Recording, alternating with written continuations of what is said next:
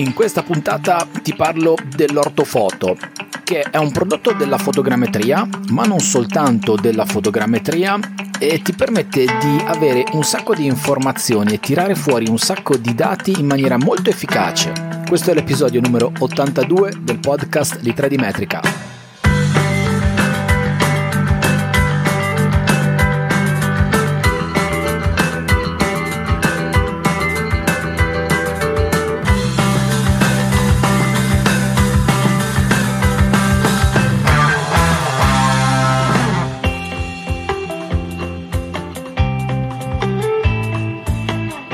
Potere dell'ortofoto sembra un po' il titolo di un nuovo film della saga di Star Wars, però l'ho voluta intitolare così questa puntata del podcast perché credo che davvero l'ortofoto abbia un sacco di poteri. L'ortofoto è un prodotto della fotogrammetria, ma come ti dicevo in apertura non soltanto della fotogrammetria, si può fare un'ortofoto anche da una scansione laser e ha dentro un bel po' di informazioni pur essendo un dato 2D che ti permettono di finire il, uh, un rilievo fotogrammetrico, un rilievo topografico, vestire una planimetria o comunque tirare fuori, non soltanto finire, tirare fuori dei dati che, che hanno una grande importanza ma soprattutto lo puoi fare in maniera estremamente efficiente. Nella puntata di oggi ti voglio parlare di che cos'è l'ortofoto e che cosa ci puoi fare materialmente con l'ortofoto una volta che l'hai generata riferendoci in particolar modo al uh, software di fotogrammetria. Io mi occupo di fotogrammetria per cui so gestire uh, l'ortofoto foto fotogrammetrica, quindi non, non divago troppo nell'ortofoto che è generata da un laser scanner perché non, non è tanto il mio territorio. Quindi parliamo delle ortofoto che vengono tirate fuori da un processo fotogrammetrico prima di, uh, di, lasciarti ai contenuti di questo episodio, ti ricordo soltanto che il mio riferimento online è www.3dmetrica.it. Io mi chiamo Paolo Corradeghini e questo è il podcast di 3D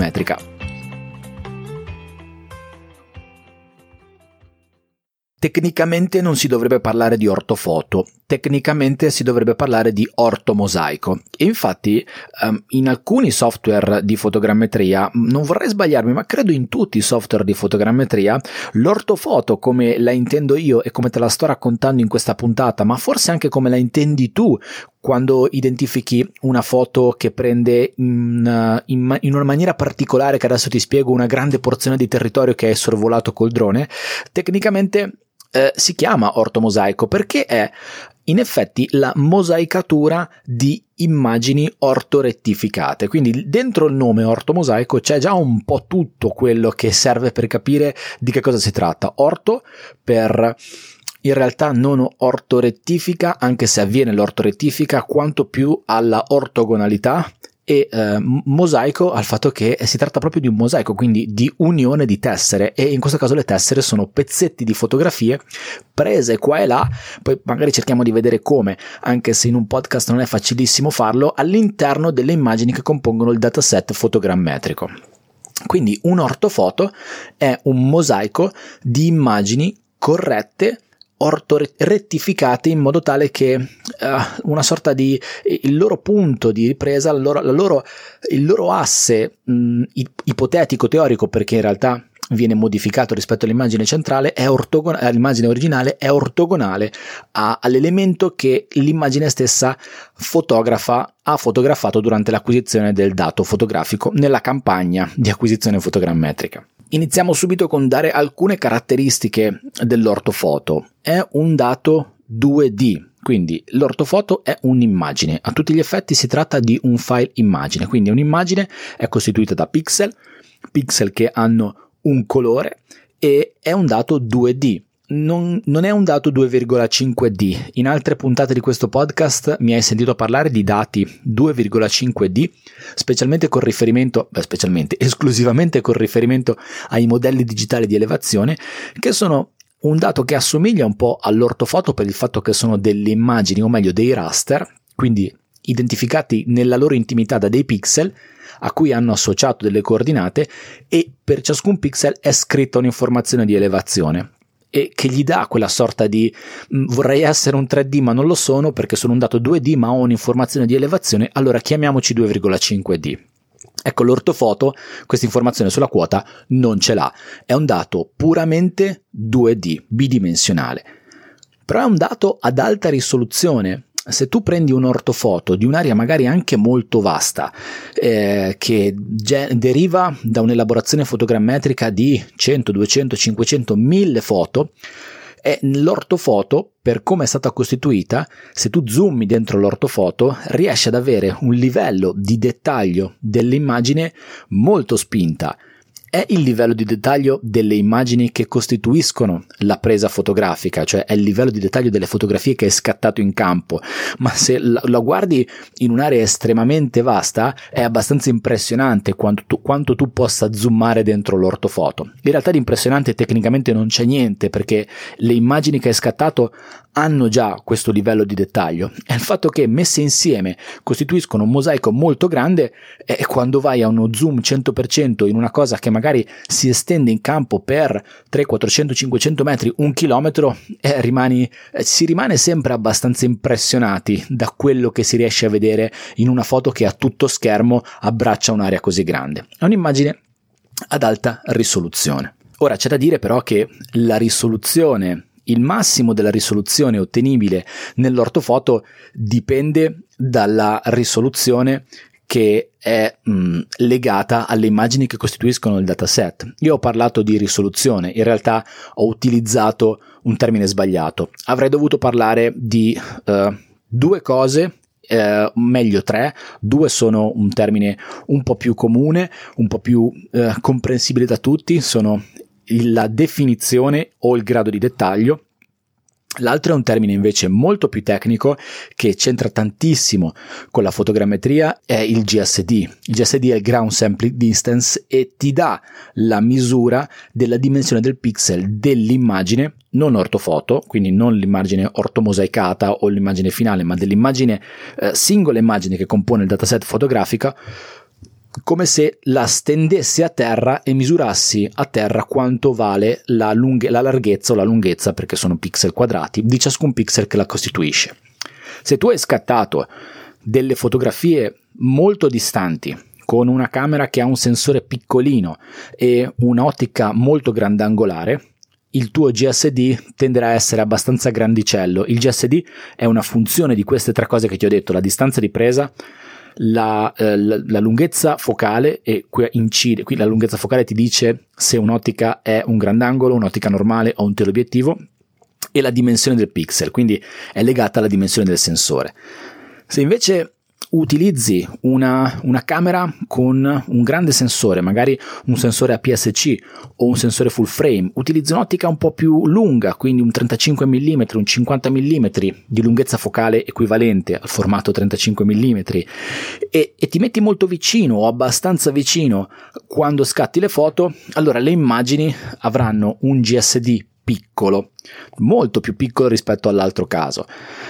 Il GSD influenza la qualità, o meglio il dettaglio dell'ortomosaico finale. Se tu hai un dataset di immagini scattate con un GSD piccolo, il grado di definizione dell'ortofoto sarà piuttosto spinto, veramente a volte si rimane impressionati da cosa si riesce ad arrivare a vedere quando ingrandisce al 100% porzione dell'ortomosaico. Se invece hai delle fotografie scattate con un GSD grandicello, non puoi aspettarti di avere una definizione super nell'ortomosaico quando zoomi, per cui l'ortomosaico uh, non, ti, non ti mette al sicuro da eventuali problemi a raggiungere una determinata definizione o dettaglio delle immagini, perché comunque sempre, deriva sempre dalle immagini che devono essere state scattate con un certo grado di dettaglio. Può capitare di confondere l'ortomosaico uh,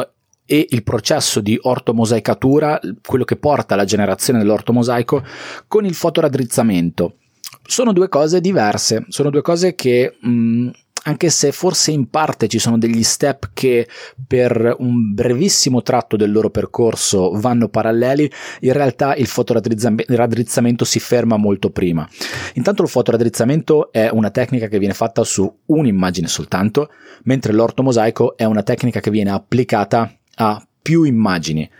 che vengono mosaicate, quindi vengono unite una con l'altra. Inoltre l'ortomosaico, come adesso ti spiego mm, subito dopo questa piccola parte sul fotoraddrizzamento, ha bisogno di una superficie affinché possa essere uh, proiettato e generato mentre il fotoraddrizzamento non ha bisogno di nessuna superficie. Il fotoraddrizzamento è una tecnica che lavora sulla correzione prospettica eh, di una fotografia che è legata all'obiettivo che è stato utilizzato, quindi un gran, un, un'ottica grandangolare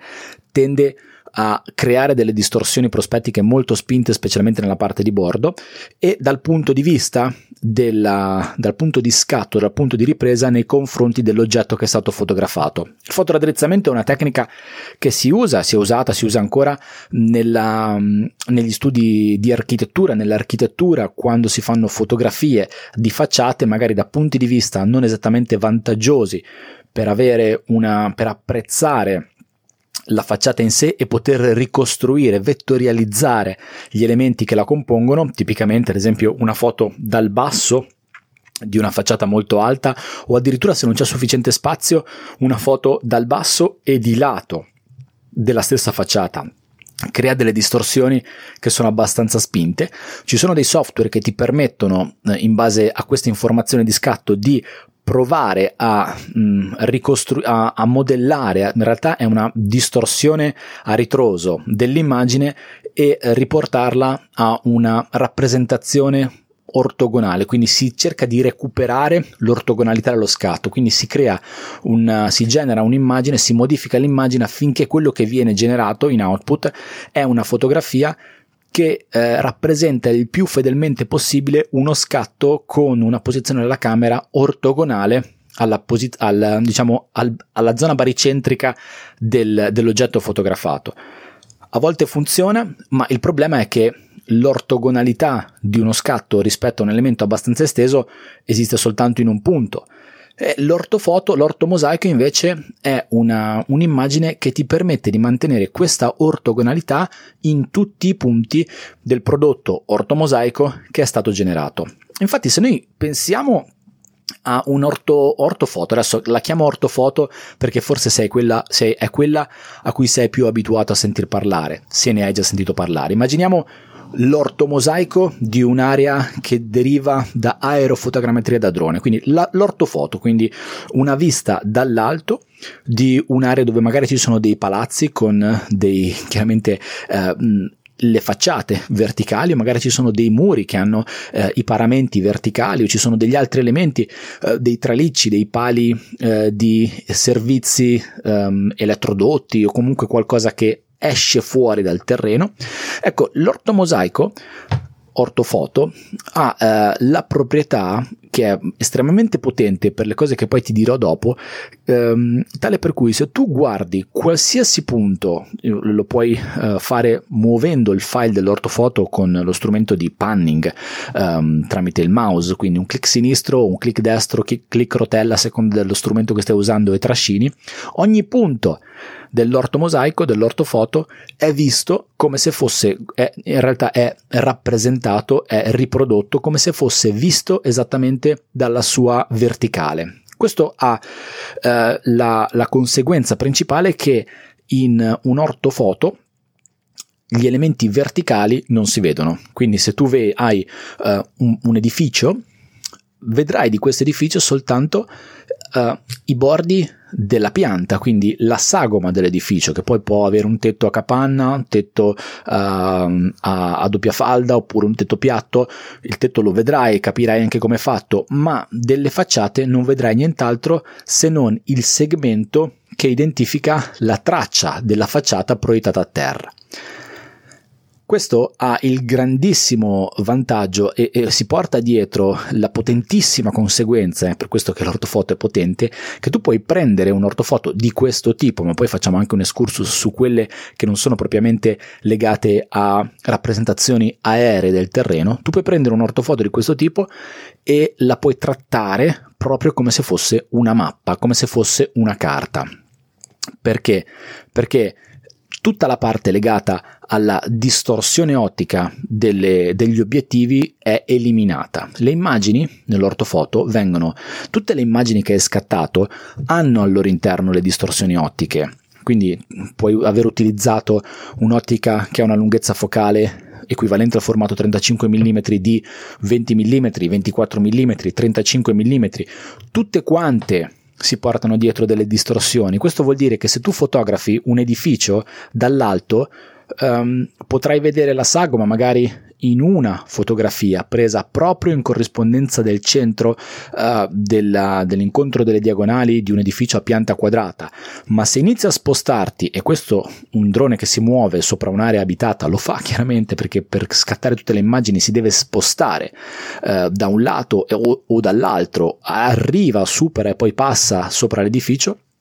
nel momento in cui non è più perfettamente in asse col centro dell'edificio, le fotografie che vengono scattate riprendono anche le parti verticali perché c'è il, l'angolo di campo, si chiama in inglese uh, field of view, lo trovi indicato spesso in alcune specifiche tecniche come FOV, il FOV. L'angolo di campo ti permette di inquadrare non soltanto quello che è perfettamente in linea con l'asse ottico, ma anche tutto quello che è all'interno dell'angolo di campo e dipende dall'ottica che stai usando. Quindi queste parti verticali ci sono, ma il processo di realizzazione dell'ortofoto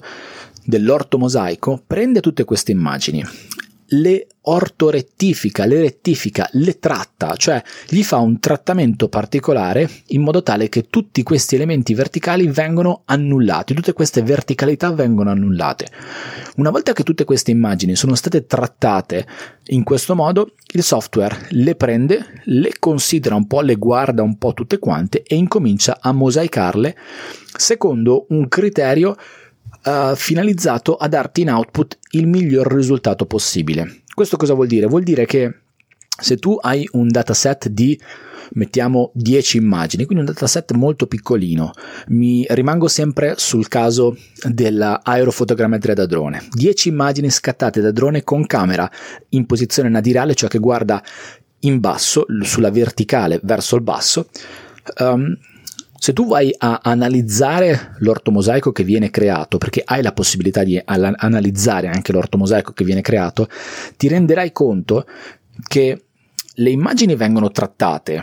uh, vengono prese alcune immagini affinché, venga, affinché, cost- affinché, si possa costruire l'orto mosaico. Non tutte e dieci, magari ce ne sono alcune che il software ritiene migliori di altre e ne prende delle porzioni più grandi. E, e quindi quando tu vai a interrogare l'orto mosaico puoi attivare la visualizzazione di quelle che sono le sim lines, cioè le, le linee di unione tra un'immagine ortorettificata e l'altra. E così capisci come il software ha lavorato uh, utilizzando le immagini che tu le hai dato in pasto per tirare fuori quello che secondo lui era il, il dato migliore per il miglior risultato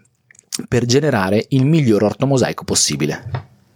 Poco fa ti ho detto che eh, una delle differenze tra ortomosaico e processo di ortorettificazione e ortomosaicatura e il fotoraddrizzamento è il fatto che il, um, il fotoraddrizzamento lavora su un'immagine, non ha bisogno di nessuna superficie per appoggiare il prodotto finito. Cosa diversa invece è per l'ortofoto il processo di ortomosaicatura. È necessaria una superficie, quindi non puoi generare un ortomosaico vero e proprio se non è generata prima una, una qualche superficie eh, che, che serve come riferimento al software per prendere tutte le immagini che lui ha trattato, ha rettificato e ha unito e, eh, e, appoggiarle da qualche parte per renderti, per darti in output il prodotto 2D. Ci sono due possibilità per generare un, orto, un ortomosaico per, per quanto riguarda la superficie da utilizzare per generare l'ortomosaico. Si può utilizzare un modello digitale di elevazione, quindi il DEM che ti ho detto poco fa, un dato 2,5D, oppure si può utilizzare anche la mesh. Abbiamo parlato in qualche altra puntata, oltre che del DEM, anche della mesh. La mesh è una superficie, a tutti gli effetti, che viene generata utilizzando i punti di una nuvola di punti tridimensionale. Nella maggioranza dei casi si utilizza uh, la nuvola di punti densa, anzi direi quasi sempre, I punti della nuvola densa diventano dei vertici di triangoli e le facce dei triangoli sono tutte attaccate uno con l'altro e generano una superficie, un elemento continuo. La mesh o il DEM possono essere utilizzati per generare l'ortofoto. Solitamente quando si, si, si, fa, um, si vuole generare un ortofoto um, del caso in cui ti ho parlato poco fa, quindi torno sull'aerofotogrammetria da drone, quindi una, una ortofoto di mh, mm, territoriale, chiamiamola così, quindi di, di zone, di superfici di terreno che possono essere più o meno edificate, possono essere strade, possono essere varie cose, però qualcosa che rappresenta il terreno che è effettivamente sotto i nostri piedi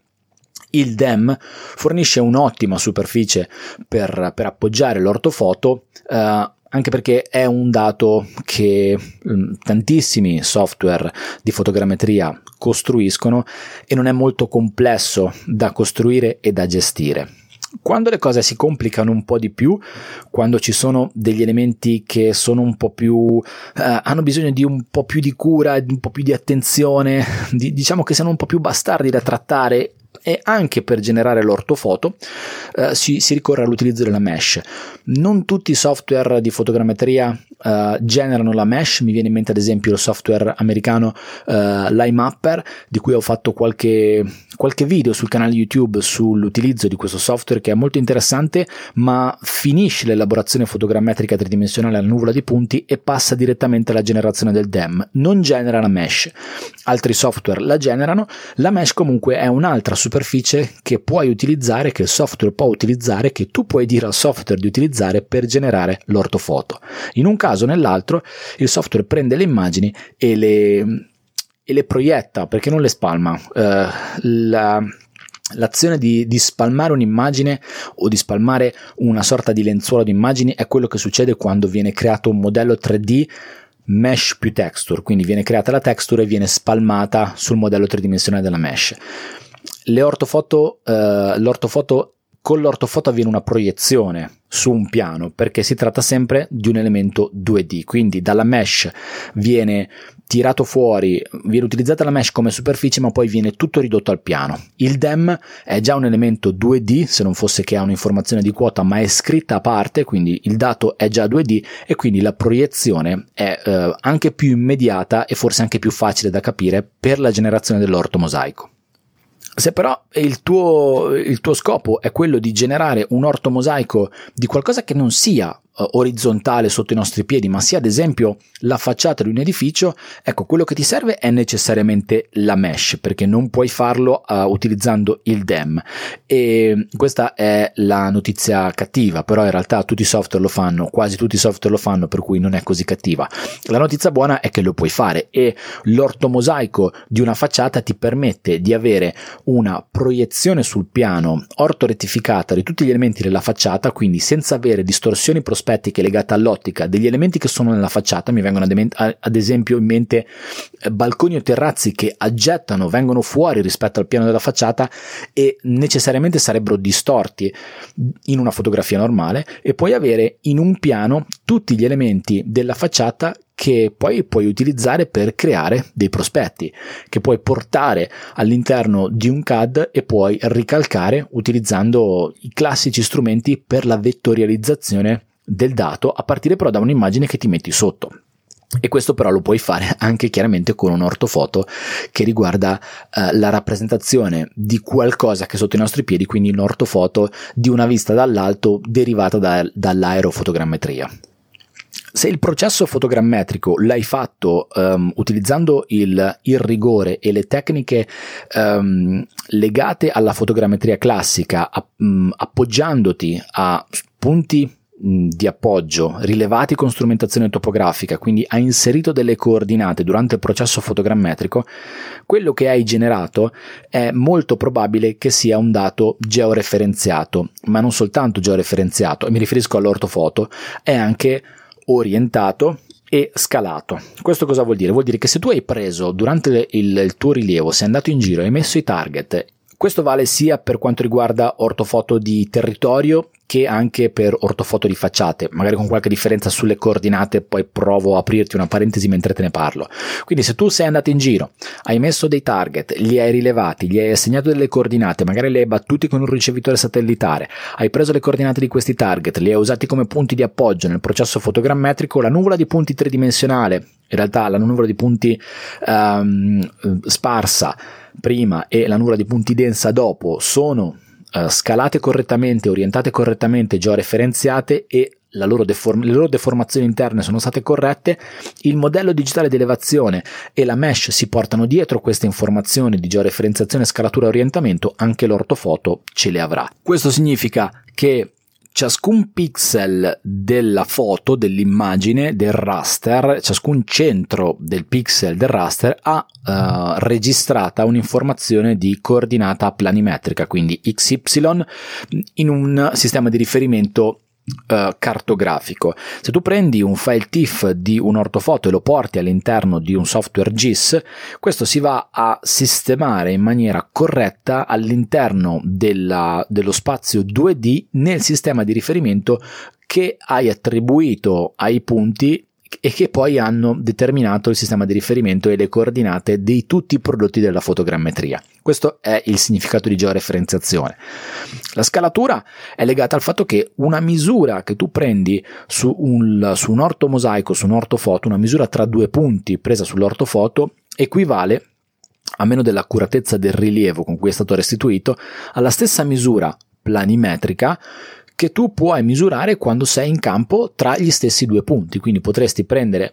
una, una bindella metrica e misurare la distanza tra due centri di, di, due pozzetti che sono lungo la strada e verificare che quella distanza è la stessa distanza che puoi misurare nell'ortofoto, a meno dell'accuratezza dell'ortofoto e anche a meno della precisione con cui stai facendo la misura. Se vuoi essere più rigoroso, prendi una stazione totale e misura la distanza tra due punti che puoi ritrovare nell'ortofoto per valutare questa effettiva corrispondenza. L'ultima cosa è l'orientamento. Eh, beh, banalmente il nord, nel, diciamo l'alto del, del, del, file 2D dell'ortofoto corrisponde al nord. Tutte queste tre cose mh, possono anche sembrare, boh, magari potrebbero sembrarti banali, scontate, ti assicuro che non lo sono. Non lo sono perché se prendi l'ortofoto di, una, di un'area territoriale e la porti in un CAD, um, o la, la, porti in un GIS, la porti in un CAD, puoi misurare le misure corrette, effettivamente misurabili in campo, e sei, sei, sicuro, sei tranquillo che quello che misuri sull'ortofoto è effettivamente quello che ti ritroveresti nella realtà misurandolo e riferendoti alla planimetria. È per questo motivo che prima ti, ti ho detto che mh, l'ortofoto, per come è fatta, la puoi trattare un po' come se fosse una mappa, come se fosse una carta. Perde la tridimensionalità, ma mantiene in maniera molto molto efficace e efficiente la bidimensionalità. Apro una piccola parentesi sulla gestione dell'ortofoto in CAD. Mentre in GIS Uh, l'ortofoto va in GIS e, e siccome il GIS uh, lavora sulle coordinate, lavora sui sistemi di riferimento, uh, è molto rigoroso in questo senso ed è, è estremamente potente e efficace in questo senso, il CAD il CAD no, non nasce per quello, anche se ultimamente molti CAD, molti CAD alcuni CAD hanno implementato eh, questo aspetto legato alla gestione dei sistemi di riferimento. Mi vengono in mente alcune versioni di software un po' più famosi di CAD che hanno sviluppato delle versioni CAD map, cose di questo tipo, che gestiscono i sistemi di riferimento. Comunque, in linea di massima, è probabile che se tu porti un ortofoto dentro un CAD eh, questa potrebbe eh, aver bisogno di un'azione di scalatura, mentre l'orientamento dovrebbe essere mantenuto perché l'alto del file è comunque il nord, eh, ci può stare che tu portando dentro l'ortofoto la debba scalare. Eh, quindi quello che ti consiglio di fare se tratti questo tipo di dato e se sei tu che ti sei preso in carico di fare il rilievo, devi conoscere le misure che hai preso in campo e conoscere misure tra almeno due punti, ma io mi sentirei un po' più tranquillo se di punti tu ne avessi un po' di più, in modo tale da fare anche dei controlli e delle misure incrociate per essere sicuro di aver fatto una scalatura corretta. Sulla base di queste distanze puoi scalare l'ortofoto, l'ortomosaico e, e dare al, al dato che hai importato in CAD le effettive dimensioni che poi ti serviranno se ti serviranno per fare la vettorializzazione degli elementi. Eh, la vettorializzazione poi di un ortofoto è un processo che secondo me è, è molto efficace, è veramente tanto efficace perché l'ortofoto è di base un'immagine e dall'immagine tu vedi le cose e nell'immagine tu riesci a riportare nel disegno a partire dalle immagini quello che vedi. Per cui ha il grandissimo vantaggio di darti la possibilità di avere sotto mano una mappa molto più potente di una mappa normale, aggiornata al momento in cui tu hai fatto il, il rilievo, hai fatto il sorvolo, hai, hai preso i dati in campo dove gli elementi sono ben visibili e tu banalmente, banalmente, non tanto banalmente, cioè bisogna stare un pochino attenti eh, in base a quanto fai zoom e a che cosa disegni, però puoi ricalcare quello che vedi nell'ortofoto e ricrearti piano piano la mappa, la vettorializzazione della realtà sulla base del dato 2D. Quindi eh, provo a farti un elenco delle cose che, che, si possono disegnare a partire da un'ortofoto per, per generare una pianta, per generare una rappresentazione bidimensionale puoi tracciare la strada, puoi tracciare la strada, quindi i limiti della strada, ma puoi tracciare anche il centro della carreggiata, puoi tracciare i, i guardrail, quindi individuare i tratti di strada che i tratti, i bordi che sono protetti o meno da un guardrail. Puoi disegnare le piante dei palazzi senza doverti preoccupare delle distorsioni prospettiche perché non ci sono, vedi soltanto le piante. Puoi anche disegnare come sono fatti i tetti, se sono tetti a capanna, tetti a doppia falda. In un parcheggio eh, che magari ha bisogno di aver rivisto un po' la disposizione dei parcheggi, se togli tutte le macchine, se le fai andare via, se ti metti d'accordo con i vigili quando fai il rilievo aerofotogrammetrico, puoi disegnare le linee dei parcheggi allo stato attuale che poi magari possono essere utilizzati da chi deve fare il progetto per risistemare e ridistribuire le linee di parcheggi allo stato di progetto. Puoi disegnare tutto quello che è eh, relativo a un campo da calcio, la linea di centrocampo, i bordi, la, la porta, la, le aree piccole, grandi. Puoi disegnare in un tratto d'alveo, in un canale a cielo aperto, magari a sezione trapezia, un canale artificiale, ma in alveo naturale, puoi disegnare le, le, sponde, puoi disegnare anche il centro, in un'opera paramassi, in un argine paramassi puoi disegnare la berma, puoi disegnare anche il piede delle scarpate, puoi disegnare le posizioni degli alberi basandoti sulla chioma, questo funziona mm, per esperienza ti dico che funziona però soltanto per alberi più o meno isolati, ecco in una foresta direi che non ci disegni molto perché è tutto verde, vedi tutto chiome, quindi non sai mm, dove poi sono i tronchi al di sotto delle chiome. Puoi piazzare con, uh, con in maniera molto efficace i pali, i tralicci delle, di, di, servizi aerei, quindi di linee elettriche in alta tensione, in bassa tensione, in media tensione. Mm, se lavori in una cava, in una cava di escavazione di materiale lapidio, puoi tracciare, puoi disegnare le linee, i margini dei piazzali delle bancate di cava. Queste sono tutta una serie di cose che, che mi sono venute in mente, me ne sono un attimo appuntate per non dimenticarla, non dimenticarle che puoi fare con, con, un ortofoto sotto mano. C'è da dire anche un, una cosa, non sarebbe giusto non parlare di, di, di quelle che poi sono effettive problematiche che si riscontrano nella realtà quando si lavora con dati di questo tipo. Eh, quello che non vedi nell'ortofoto, perché magari è coperto, eh, non, non, non, lo vedi, non riesci a tirarlo fuori. Mentre una nuvola di punti, essendo un dato tridimensionale, ti permette di ruotare la nuvola di punti e vedere quello che c'è ad esempio sotto un albero isolato uh, perché che magari non c'è nient'altro vicino e riesci comunque tramite una rotazione nel modello 3D a vedere cosa c'è sotto e a riprendere quello che c'è sotto che potrebbe essere una strada. E dall'ortofoto non riesci a vederlo quindi dall'ortofoto se hai un pozzetto sotto una strada ecco nell'ortofoto potresti individuare tutta la posizione dei pozzetti lungo la strada ecco un'altra cosa che mi è venuta in mente così in maniera estemporanea. Dicevo se hai un pozzetto sotto un albero nell'ortofoto non lo vedi perché l'albero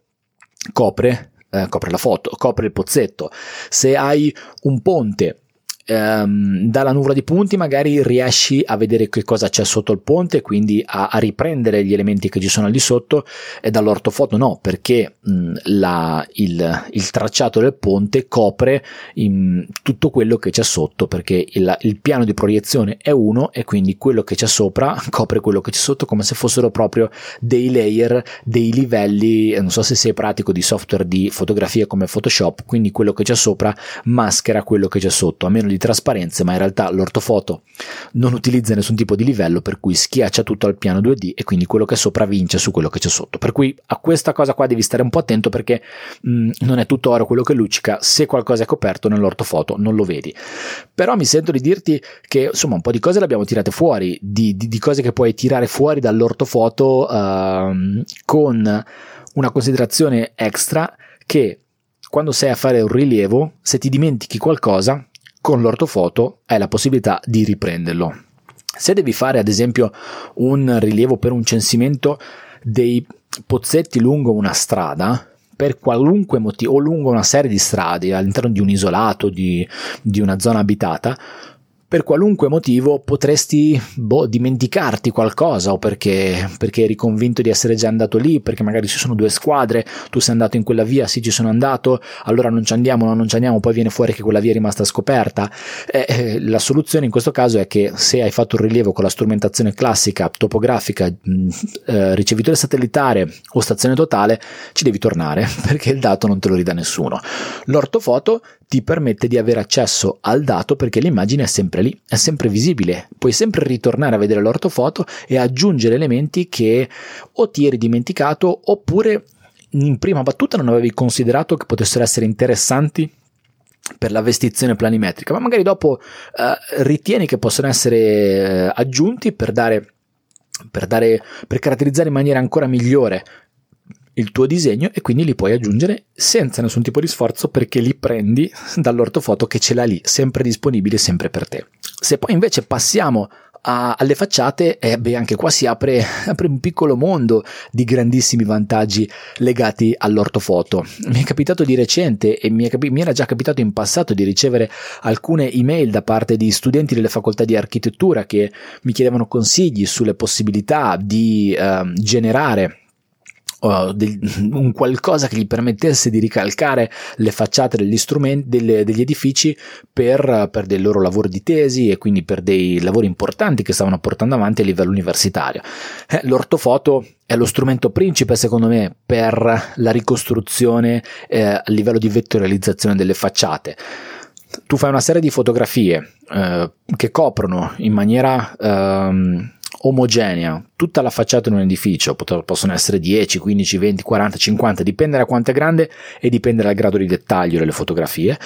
Poi eh, applichi tutto il processo fotogrammetrico e arrivi alla generazione dell'ortofoto. In questo caso tu ti troverai un ortofoto eh, qua è ortomosaico della facciata, ortofoto della facciata, insomma chiamiamola un po' come vogliamo, di un elemento bidimensionale che si sviluppa lungo il piano della facciata e che ti rappresenta la facciata eh, in maniera tale da poterla portare dentro un CAD e poter ricalcare tutto quanto in maniera comoda. Non vuol dire che sia veloce, perché se devi ripassare tutti gli elementi di una facciata di un palazzo magari storico può richiederti un po' di tempo, però hai tutto quanto lì disponibile. Il tuo lavoro diventa adesso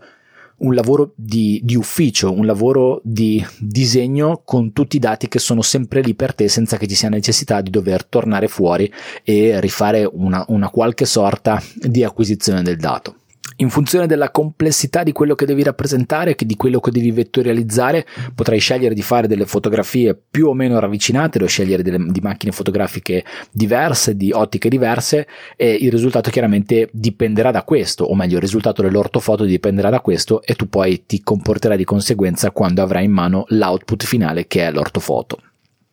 Ti ho parlato uh, in apertura della possibilità di fare ortofoto anche con strumenti o a partire da dati laser scanner. Ora ti ho anche detto che mh, mm, non volevo entrarci troppo dentro perché il laser scanning non è un argomento che, che, mastico molto, non lo utilizzo, mi occupo solo di fotogrammetria, però insomma ogni tanto parlo con colleghi e amici che, che, che, usano gli scanner e ci confrontiamo su questo aspetto. Uh, quello che puoi fare è utilizzare uno scanner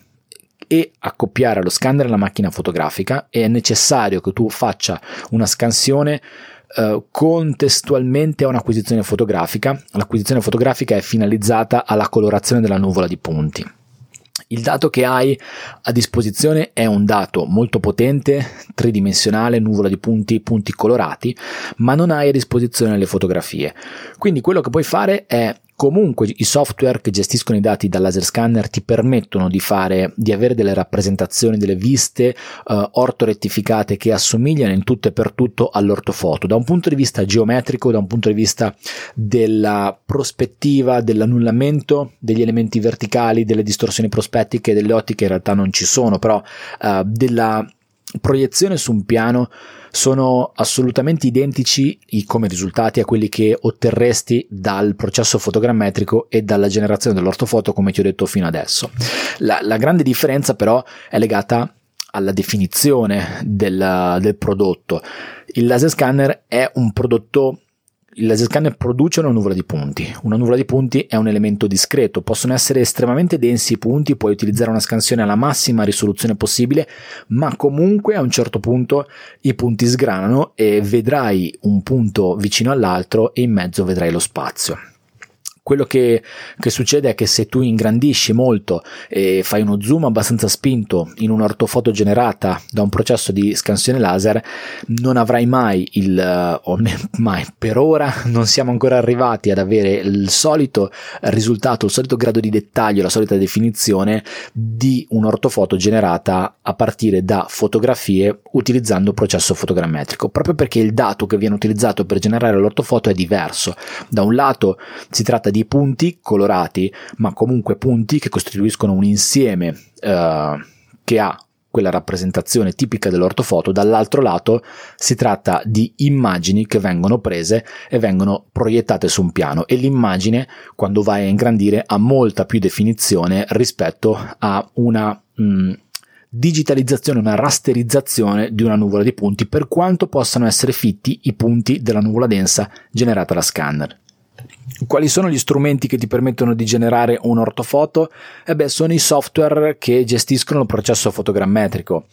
Non tanto perché sia complesso eh, unire insieme le immagini quanto perché è necessario prima di unire le immagini fare il processo di ortorettifica delle immagini e la generazione della superficie su cui proiettare il, progetto, il prodotto, l'ortomosaico, il prodotto mosaicato, le immagini che sono state unite una con l'altra. Quindi beh, ti potrei citare un sacco di software di, di fotogrammetria che lo fanno eh, da Agisoft Metashape, 3D Flow Zephyr, eh, lo stesso Lemapper che ti ho citato prima, eh, um, credo che um, tutti i software di fotogrammetria generano ortofoto, Pix4D, uh, eh, Context Capture, Reality Capture, insomma tutto quello che gestisce la fotogrammetria arriva a darti in output anche l'ortofoto come prodotto. Potresti prendere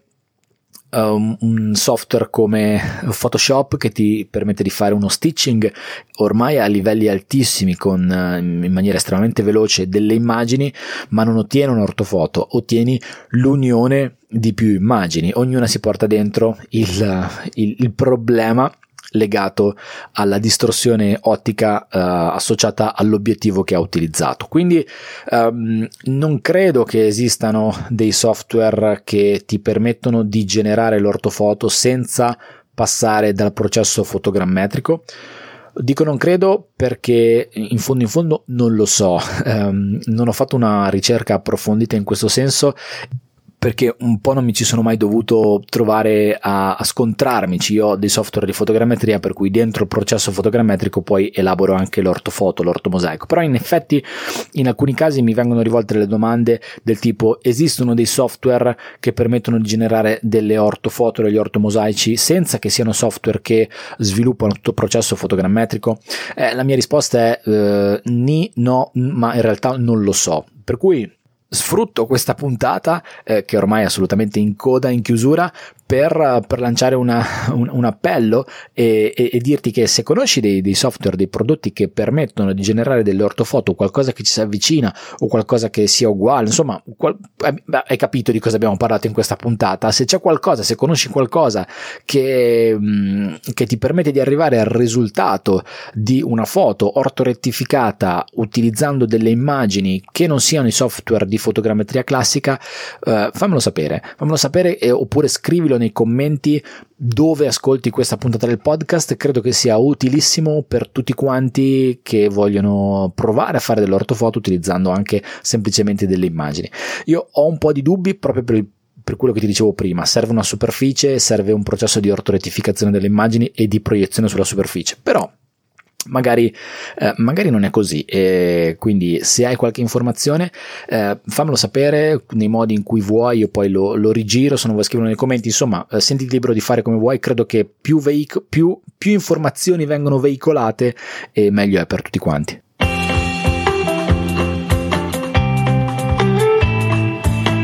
Spero che ti ti siano arrivati i messaggi di questa, di questa, puntata. Spero che ti sia chiaro adesso il motivo per cui ho chiamato questa puntata, ho intitolato questa puntata Il potere dell'ortofoto. Credo che davvero l'ortofoto, l'ortomosaico, boh, ho fatto un casino parlando di ortofoto, ortomosaico, però spero di essermi spiegato anche questo e spero che eh, tu abbia veramente potuto capire che cosa c'è dentro questo dato e le potenzialità che ha questo dato nel suo utilizzo. Adesso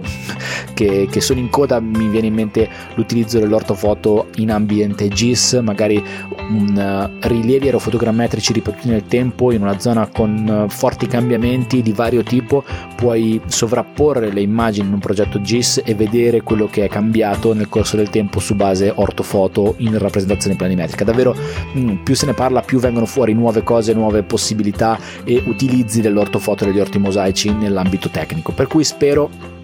che, che, anche tu possa apprezzare questo prodotto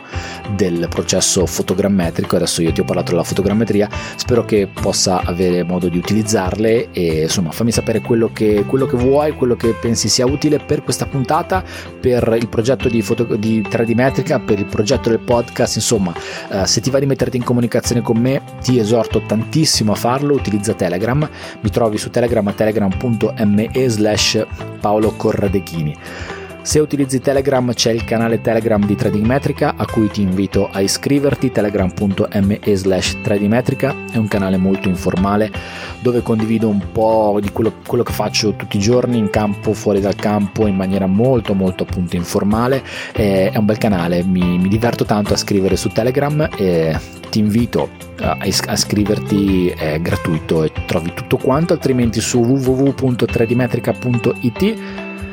trovi tutto il resto, tutto quello che riguarda me, tutto quello che riguarda 3D Metrica, eh, blog, link e video su YouTube, trovi tutti gli altri miei contatti, social network, mm, i canali di 3D Metrica, i miei canali social network diretti e trovi anche un link per diventare un finanziatore di 3D Metrica se vorrai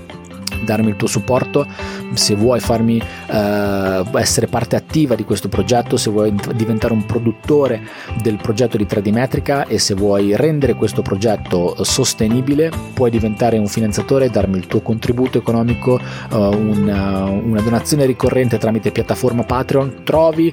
tutto quello che c'è da sapere su 3dmetrica.it e io come ogni puntata in chiusura voglio ringraziare coloro che sono già diventati finanziatori di 3D Metrica e sostengono questo progetto e per me personalmente sono importantissimi e sono Domenico Argese, Marco Rizzetto, Luca Lucchetta, Fabrizio Comiotto, Luigi Giovanni Gennari, Stefano Chiappini, Alessandro Paganelli, Giampaolo Beretta, Gianluca Palmieri, Massimo Ratto Cavagnaro, Martina Parini, Alessandro Bruscagin, Loris Bergamini, Marzio Marinelli, Daniele Pesci, Mario Puppo, Gianluca Pavone,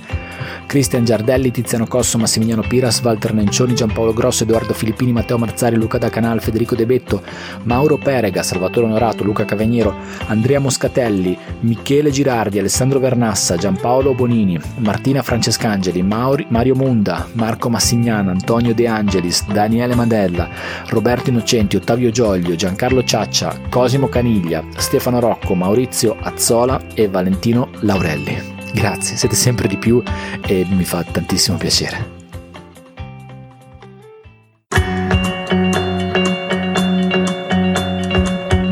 E io ringrazio anche te per essere arrivato, per essere arrivata fin qui ad ascoltare questa puntata. Ti do l'appuntamento al prossimo episodio del podcast di 3D Metrica e ti saluto fortissimo. Ciao da Paolo Corradeghini.